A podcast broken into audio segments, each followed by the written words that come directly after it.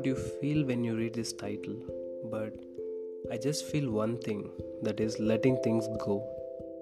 Every person in their life have a memory or a habit which destroys them little by little.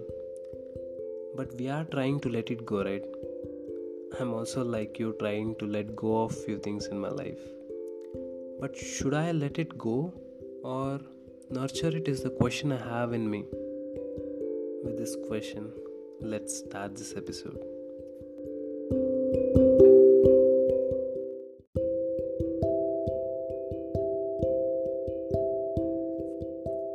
I feel let go of your past is a common advice we get. But why should we let it go?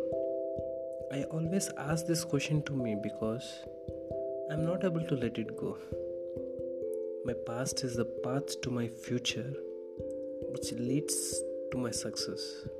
That is what I feel. If I let it go, then I would never reach my destination. But every path has an end, right? Somewhere we have to let go of things in our life. My past changed me into a different person, yeah. But am I a better person or have I changed into a worst version of myself? This is the question which I have in me. I feel you also have a question like this.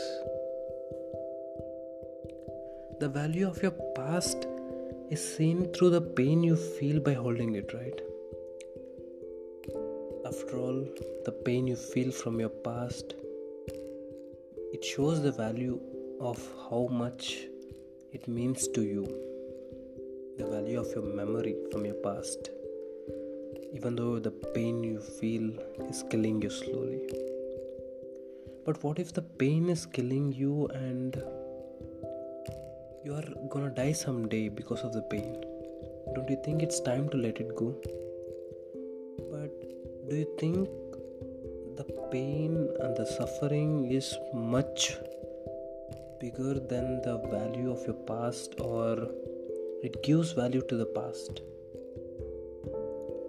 Don't you think it's time to let go of the pain? Or are you enjoying the pain from the past.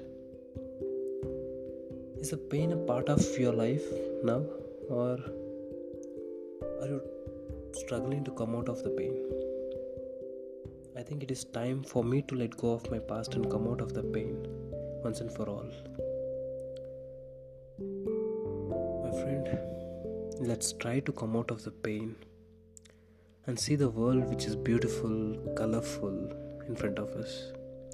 I know coming out of the pain is the biggest task in our life, but I think it's it's no harm in giving a try to come out of it, right? It's time that we let go of your pain and search for a different alternative to success. It's fine if you want to keep the pain in you, but don't let the pain kill you. Because the pain is not worth your life, my friend. At least it's not worth my life. I would never give my life for the pain, for the value of the pain. I think this is all what I need to say.